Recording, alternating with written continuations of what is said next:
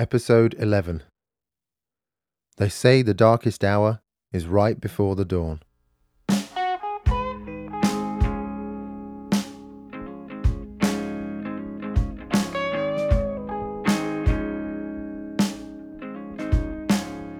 I agreed with Uncle Paul.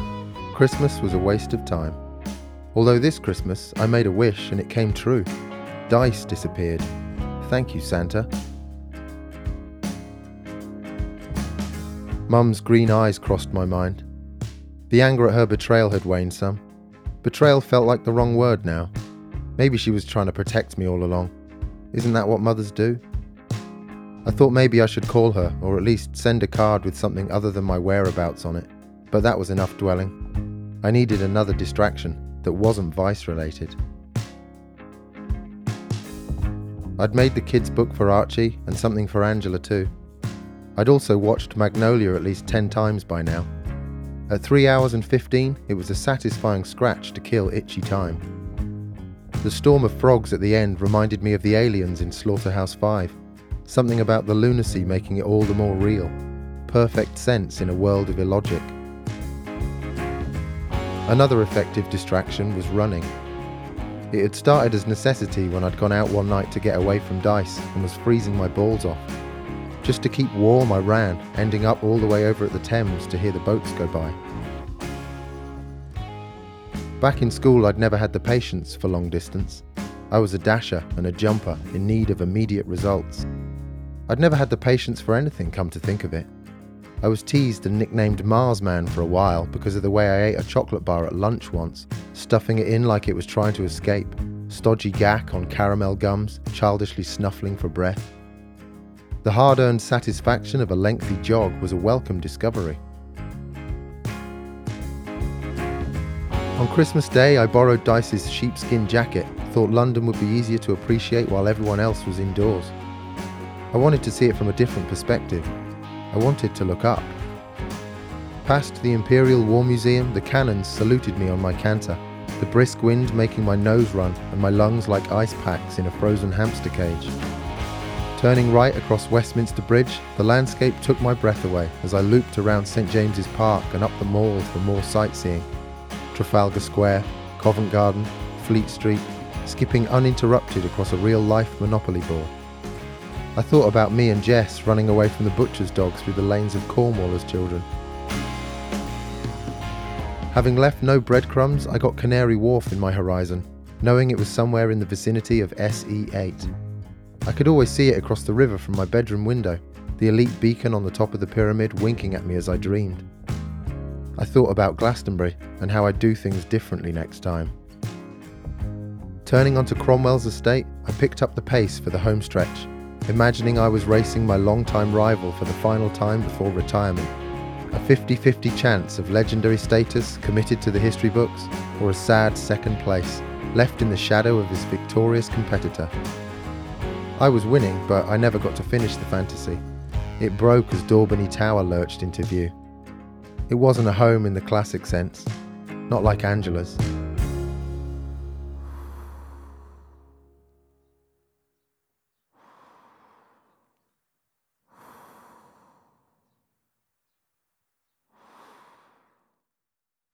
On Boxing Day, I forgot my manners, blazing on Angela's sofa as if it were my own. Cosy terracotta walls and natural wood frames, pictures of her and Archie, art inspired by her travels in India. Archie came in and pounced on me, demanded we play Neddy the Blawsey, where I bounced him on my knee singing the William Tell overture. It was something my dad did with me as a kid. I remembered it being the most fun a four year old could have. We ate Bubble and Squeak, and Angela poured me a glass of red wine. I apologised and said I didn't drink red wine, wasn't drinking at all, actually. She said she wished she had my control, judging herself as the glass kissed her lips. It seemed unfair to be making her feel guilty behind what felt like bullshit. Go on then, I said, raising my drink. I sipped at it gingerly, portraying the control she believed I had. Hello. What's going on in here then? I gave them their presents. For Angela, I'd made a CD of me singing Town with No Cheer. The book I made for Archie was called Percy Woodstump, about a tree that wants to keep its leaves so the birds have somewhere warm for winter. Who's that fella in the pictures over there on the mantelpiece? Is that Angela's ex? Graham, is it? He's a good looking chap. When Archie went to bed, we sat on the sofa, shared a patchwork over our knees, a Christmas carol on the telly. Scrooge was looking at his own headstone. Angela wanted to ask me a favour. She spoke softly, almost nervously. I turned away from the ghost of Christmas future, gave her my full attention. Archie had a doctor's appointment. She wanted someone to go with her. Is everything all right? I asked. She said it was probably nothing. I could say no. There was no pressure. It was for Archie as much as anything. He really loved me. She looked embarrassed, so I reassured her. What, be supportive for a couple of legends like you? Of course I'll do it. Hmm, nice taste that wine. Make sure you get the name. Be nice to drink it properly sometime. She hugged me, called me a sweetheart, kissed me straight to the lips. We hid our grins as our eyes locked, and then fell to kiss again when Archie came in, asking for his mum to come and help him get to sleep. Archie, what a pleasant surprise. Are you fucking kidding me, William? A four year old kid? Your life's only just begun. She apologised, but said I was welcome to stay on the sofa if I wanted. Now that they've gone, you might as well neck that wine. I downed the wine against my will and fell fast asleep on the sofa. The next morning, we lazed around for as long as Archie would let us, watched movies, had a Tom Waits off. When Angela went and got bacon for the pigs in blankets, I pushed Archie on his new bike and spent the rest of the day getting swept up in whatever his colourful little world was pursuing, occasionally flirting with Angela in the few moments he wasn't demanding our attention. Eventually, albeit knackered, me and Angela got some time alone. We held hands on the sofa and watched The Life of Brian till we both crashed out. The editor will cut this stuff. I only had to go home the next evening because I didn't have any spare clothes and was starting to smell like a student. Archie's hospital appointment was tomorrow. I wanted to at least appear to be a grown up. When we said goodbye, Angela apologised again, said she felt guilty that she was falling for me, that I had my whole life ahead of me and I shouldn't be spending so much time with someone as old as her. Well, she's very perceptive. I'll give her that. I scooped her up and kissed her on the neck, reminding her she was being ridiculous, what a babe she was, telling her I wasn't a kid. I could do what I wanted. I took a detour run on Cloud 9 and got into the flat really late, tripping over a pile of mail I hadn't seen as I entered. The mail was never mine anymore. Only Mum knew where I was, and she'd stopped writing ages ago. The shameful pile of unopened letters still festered under my bed. On the top of the mail this time was a jiffy bag addressed to William the Conqueror. The return sticker had the Atlantic Records stamp on it, Duncan's name. This is it. I hurried to the living area. The best Christmas ever. I picked frantically at the glue and ripped open the envelope, reached inside with jittery fingers, assuming it was essentially a lottery ticket waiting to be cashed in. I pulled out the demos we'd left with Duncan, all three CDs, and a note written in biro on label headed paper. Thank you for the music, and while I think you have some talent, it's not sufficiently exciting enough for us at this juncture.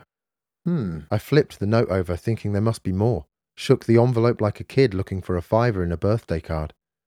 There was nothing but disappointment. Silly you. It was then I noticed that Dice had been home. His leather jacket was dead over the armrest, half a dozen boxes of B&H on the coffee crate, fresh off the boat. Bullion. Deflated at the rejection, I pinched a cigarette. Knock, knock. Open the door, Richard. Dice suddenly burst in, exhausted, like he'd just run 24 stories. He looked skinny as a twig, his voice husky like he'd been yelling for a day straight. He was the last person I wanted to see. Forgot my fags. He panted, eyeballing me for my cig pinching liberties. Then he spotted the demos and the jiffy bag, gasping for breath. I showed him the rejection note from Duncan. His grey eyeballs rocked side to side as he read it, about to go into Hulk mode. What did I say? He scrunched the note in his twiglet fist, threw it down, grabbed the full ashtray and launched it at the telly. Fag ash and filters like dirty confetti, and the screen smashed in on itself. Fucking Nazis. He grabbed his fags and bolted gangly from the flat. I tried to ignore everything that had just happened, tried to stay as buoyant as I'd been just hours ago. But my ticket out of the shithole was up in flames, and I was living with a madman who was only getting madder. I chain smoked out of my bedroom window, fuming at the universe's cruel roller coaster. I wanted to get Angela back on my mind. She needed me at my best for Archie in the hospital tomorrow. Canary Wharf winked at me from a frosty London. Mum's letters festered under my bed. I bet she didn't miss me. I'd never been sufficiently exciting enough. All great stories start with disappointment. You're gonna let a stranger decide your destiny? No. All he's done is get his name in the narrative. Duncan, the man who missed the boat. I'm done with this shit now. The countdown begins. Five. I overslept and had to sprint the last mile to the health centre. Angela was waiting patiently at the entrance. She had a cute grin when she got nervous. It could make you think she found something amusing. That wasn't the case this time. I gave her a kiss, but she recoiled, a little disappointed.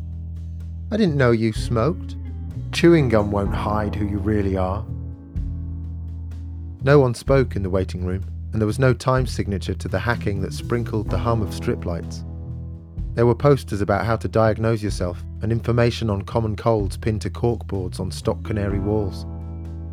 I thought about my dad's study and the stacks of old medical books that as a kid I'd pretend to read as if they were in a magic library like the never ending story. I tipped a tub of talcum powder over one of them once. It was a great big book about genetics. I was pretending it was an ancient relic that when I pulled it from the shelf, I had to blow the dust off.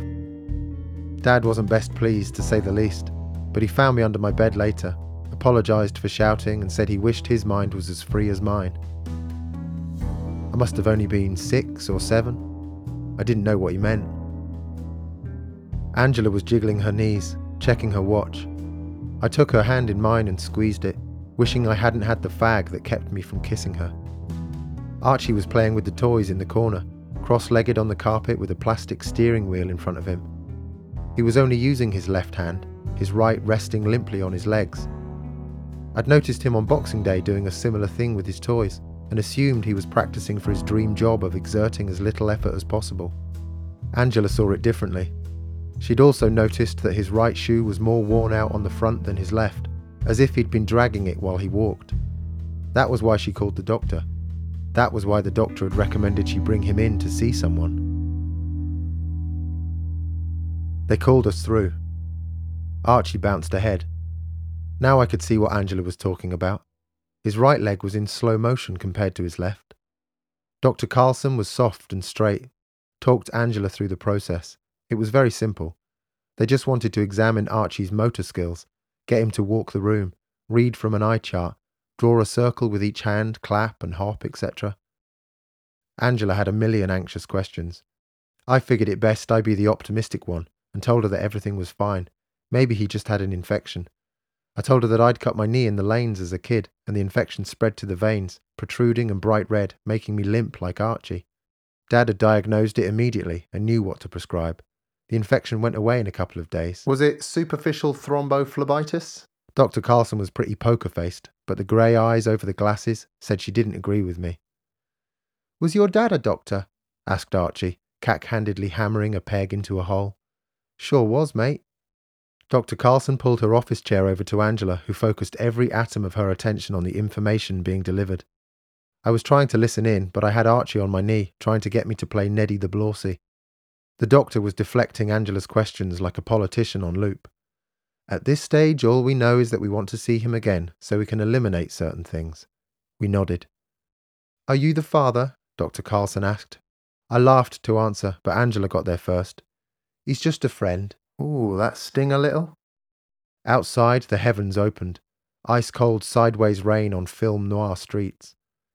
We sheltered under the awning of a newsagent, the headlines trying to sell the millennium like it was game over for humanity. I could see that Angela was worried, and I wanted to be able to help. I wasn't bothered that she said we were just friends. What? Was she supposed to give a detailed history of our relationship? Call me boyfriend? Partner? Still, just saying. She didn't need me overthinking everything. I respected her judgment. It wasn't unreasonable to want a better title than friend. Angela thanked me for coming along again. Said Archie really loved me. You hear that? Archie. Do you want me to come and help out? Be with you guys? I offered, praying for my own selfish reasons as much as anything. She said it might be best if I don't come by for a bit. She'd told Archie's dad about the doctors and he was arriving tomorrow. He didn't know anyone else in London, so would be staying with her. Good looking guy, that Graham. I deflated on the inside. Yeah, I mean, I guess. It's his dad, isn't it? She said there was nothing going on between them, but she had to let him see his boy. You believe her? Will you be in touch, though? Will you let me know how it goes? She said, of course she will. When is Graham leaving? She still want to hook up on New Year? When is Graham leaving? Do you still want to hook up on New Year? She said she didn't know, was the honest answer. She was really sorry, but had to put Archie first right now. And Graham a close second? Archie was hopping in the puddles. Angela put her hand on me, asked if I was okay, asked if I had enough money for the bus. She could lend me some if not. Pocket money? I couldn't bear the idea of borrowing from her, even if it was only a quid. Suit yourself? It looks like the rain is easing off. I'll be fine. You get Archie home, focus on him. Everything will be fine. Everything is fine.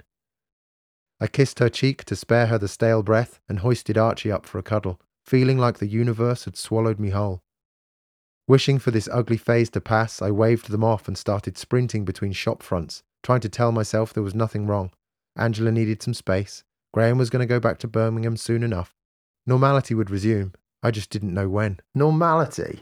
The rain didn't let up for the whole way home. If frogs had started falling, I wouldn't have batted an eyelid. Four. Fidget, fidget, fuck, it's cold in here. Stick the hobs on or something. Hey, you remember going to Ruapehu with school? That was fucking cold. Seb snuck a pawn into the dorms. Some pretty aggressive gang banging, if I remember rightly. Terrifying. Still, I bet the distortion in the long johns of every kid was dirtier than a fuzz box that night. Fidget, fidget. Gotta do something with those hands, I suppose, eh, Mars man? I'd phoned a few places about work, but got the same thing from all of them. Call back in the new year.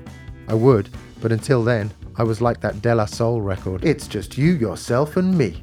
Where's Dice at? He'll have the goods.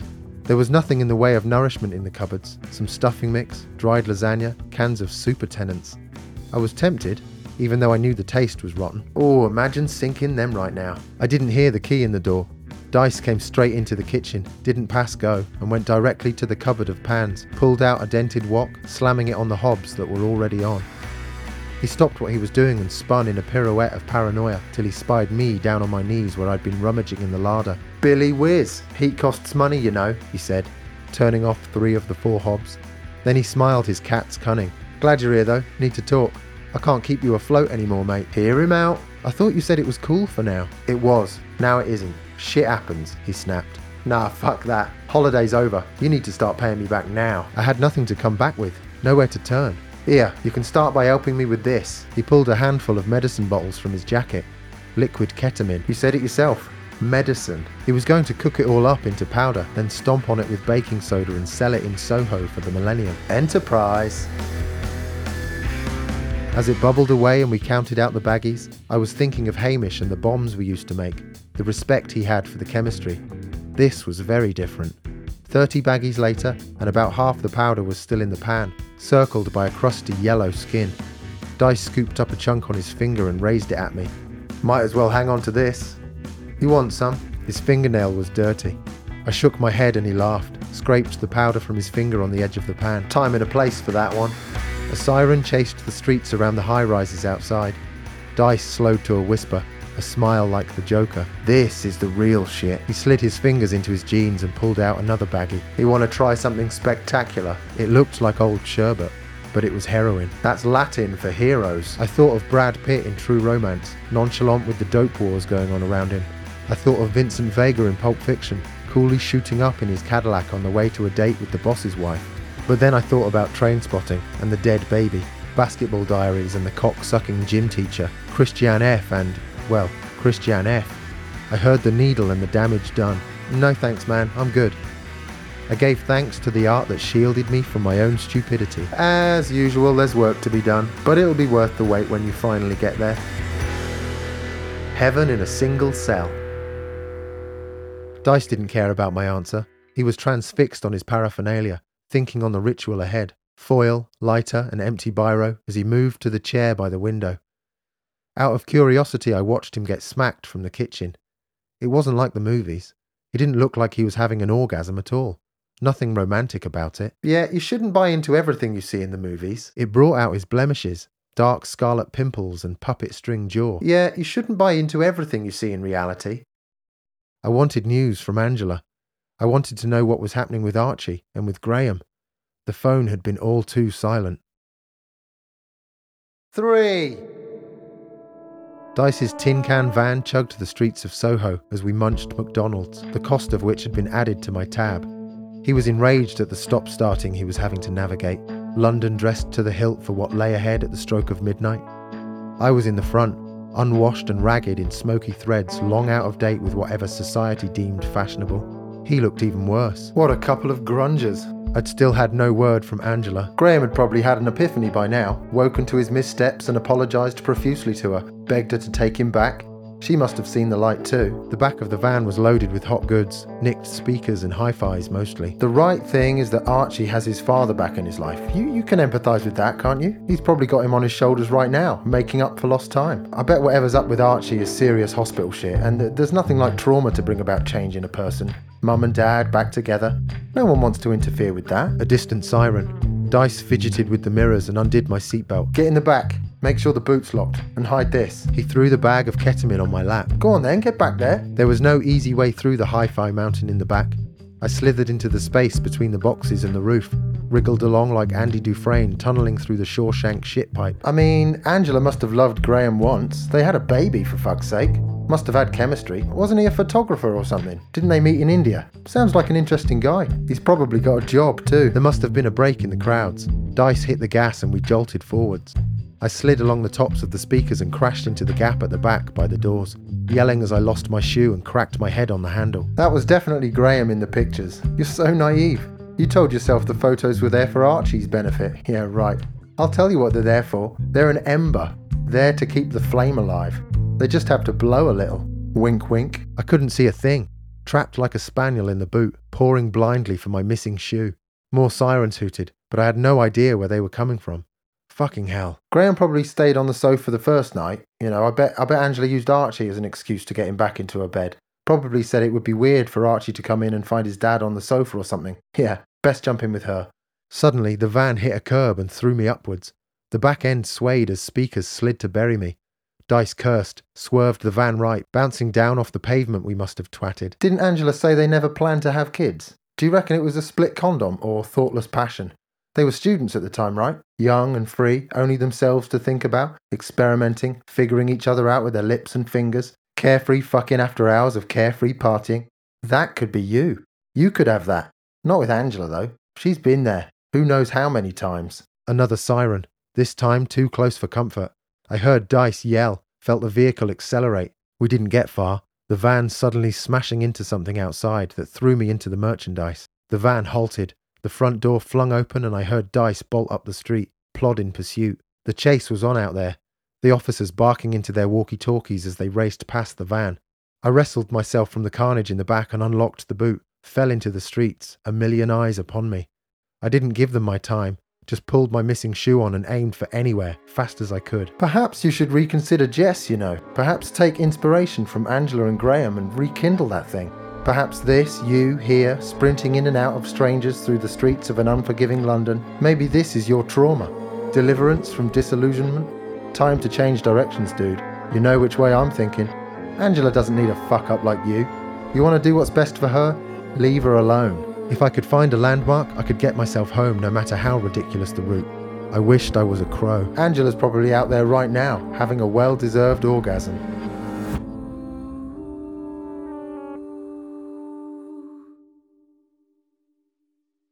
Two. I took the lift and waved my fob at the door, hurried feet squeaking down the Borstal corridor. I slammed myself inside, ready to drop. In the kitchen, I threw back pints and pints of water, but I couldn't drink it fast enough. Mars man on the loose. On the hob, the wok of yellow ketamine winked at me. Hello. Wheezing into the living area, I tried to slow everything down so I could figure out what the fuck I should do. I thought about packing my things. What things? Where are you going? I stared at the silent phone. Nothing but a paperweight with no hope on the line. Angela hadn't called. I couldn't call her. She didn't need my drama on her plate. She was busy scratching eternity into Graham's back with her nails. Doesn't bear thinking about. Forget her, man. That's not you. She was probably having a well deserved orgasm right now. Amen. I wanted to hear someone's voice. Just wanted to know that there was a world outside my own. I thought of calling Mum. What's she gonna do? She's at the other end of the world getting stuffed by the elf. I thought about Jess and whether any amount of contrition could rewind the clocks. It's worth a shot. Oh, hang on. There's some cans in the cupboard. Get them down you before you call. Steady your nerves. The wok of drugs winked at me again as I snatched the super tenants from the kitchen. I necked one, but it wasn't enough to numb reality. Who was I kidding? Well, that's all other options exhausted. Do it. I stood over the delicious pan of poison. Horse tranquilizer, actually. One! I sank my nose into the brown dust and snorted. It stung, but I deserved the pain. I thought of nothing except the nirvana I owed myself and the speed at which I could get there. In minutes, I'd be high as the tomb tower I had no choice but to call home, wading through utopian treacle, my brain a wad of dough to be kneaded. Elastic legs gave way to dead weight as I stumbled into the living room, straight from the ministry of silly walks, sank into the chair by the window, accepting my loneliness with a gormless junk smile on my face. I don't know what I thought about for that hour. No dice, no Jess, no Angela, not even myself. It was heavenly. Praise be. But it didn't last. Bad chemistry. Dice ain't no Hamish. I was coming down faster than I wanted, reality nudging for my attention, disturbing my escape. Another line would take that away. Go on then. That's when I noticed the phone line, extracted and loose from the wall. Dice must have pulled the cord so no one could break his stupor. Wise. The outside world is bothersome to say the least. Leave it. I gathered and followed the wire to the end, curiously steering my boggy vision to marry up the socket.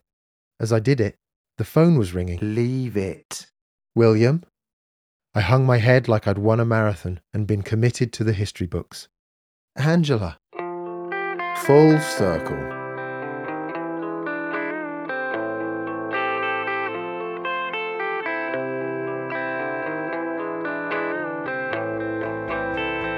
January the 1st, 2000, London SE8.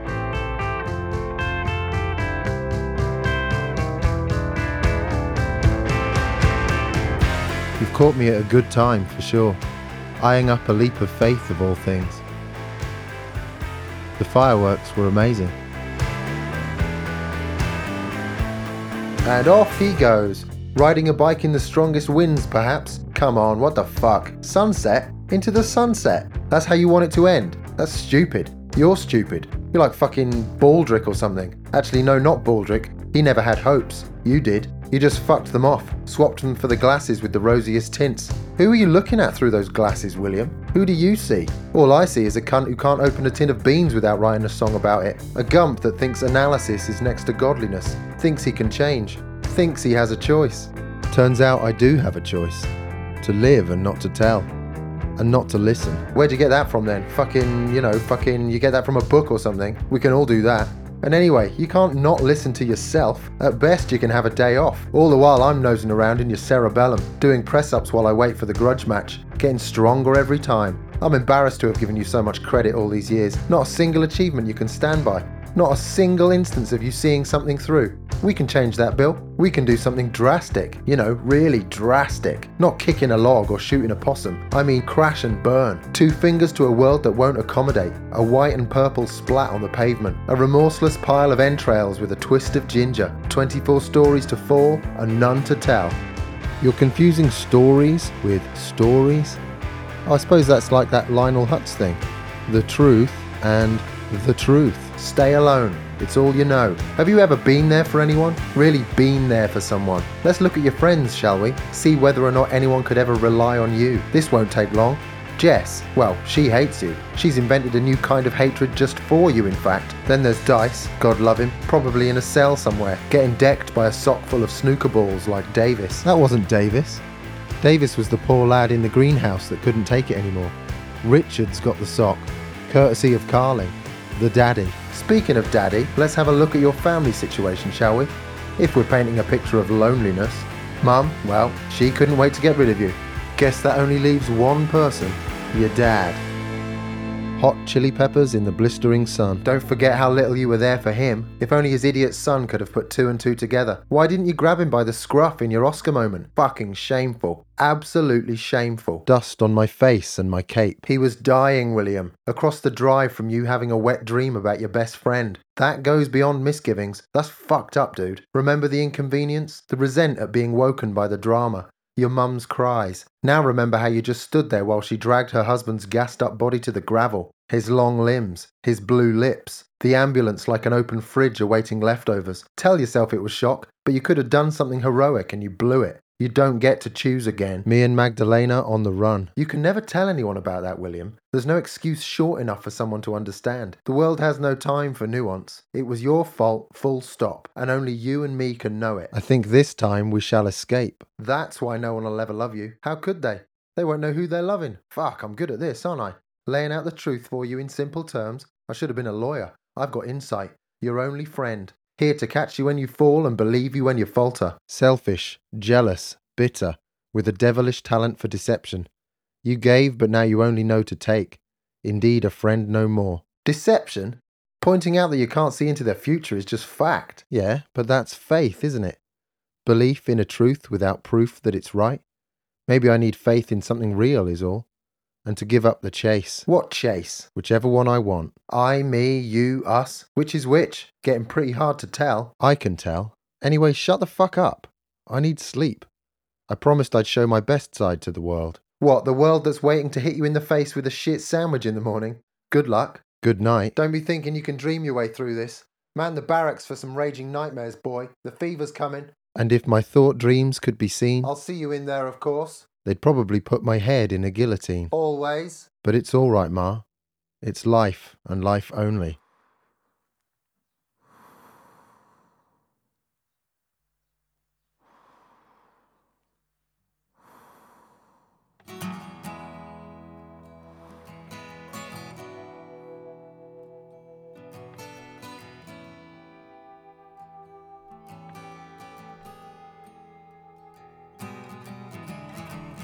Somewhere between takeoff and landing.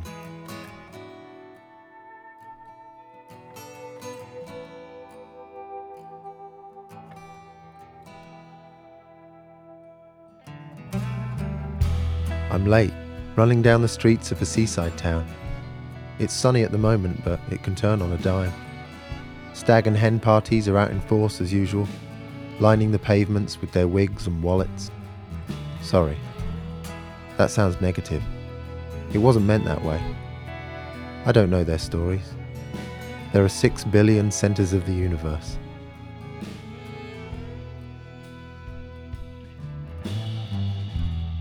I'm working in a pub of all places. I went back to nursing for a while, but society pays me more to make people feel ill. The landlord is an angel. The world is full of them. They appear when you least expect and take you as you are. He plays in a jazz band and wants me to learn double bass. Maybe I will. How hard can it be?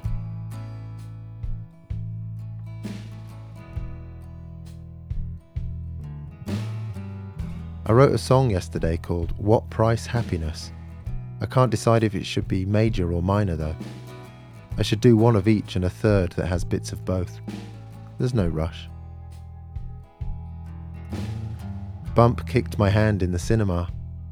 The scan said 82% chance it's a girl. It's a love hate thing with hospitals though. We get as many yins as yans at the moment. Prayers help and the kids' resilience is inspiration enough to stay buoyant. It's better for us to reflect them rather than the other way round. I actually quite like my skinhead.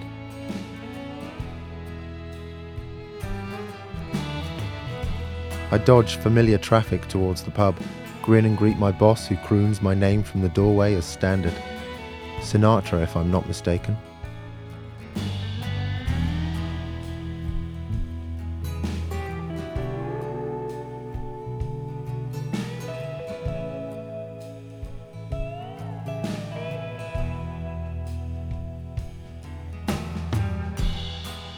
It's so smoky in here. I've definitely put on weight since giving up. Bump loves Thai food. We're saving to go to Indonesia when she's born. I can't wait. Mum sent us a music box that plays Chopin when you open the bottom drawer. She doesn't like the name Poppy, but that's okay. I didn't like the book she gave me.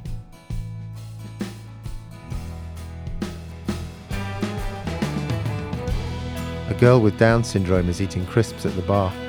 She wants an apple juice and hands me a tenner. She necks it in one and never forgets to use her manners. I haven't seen her in here before. Bill Withers hollers from the jukebox. Sweet Wanomi resting in his arms. Preach it, Bill. To think I missed out on you because of lovely day. I was wrong about that, but only slightly.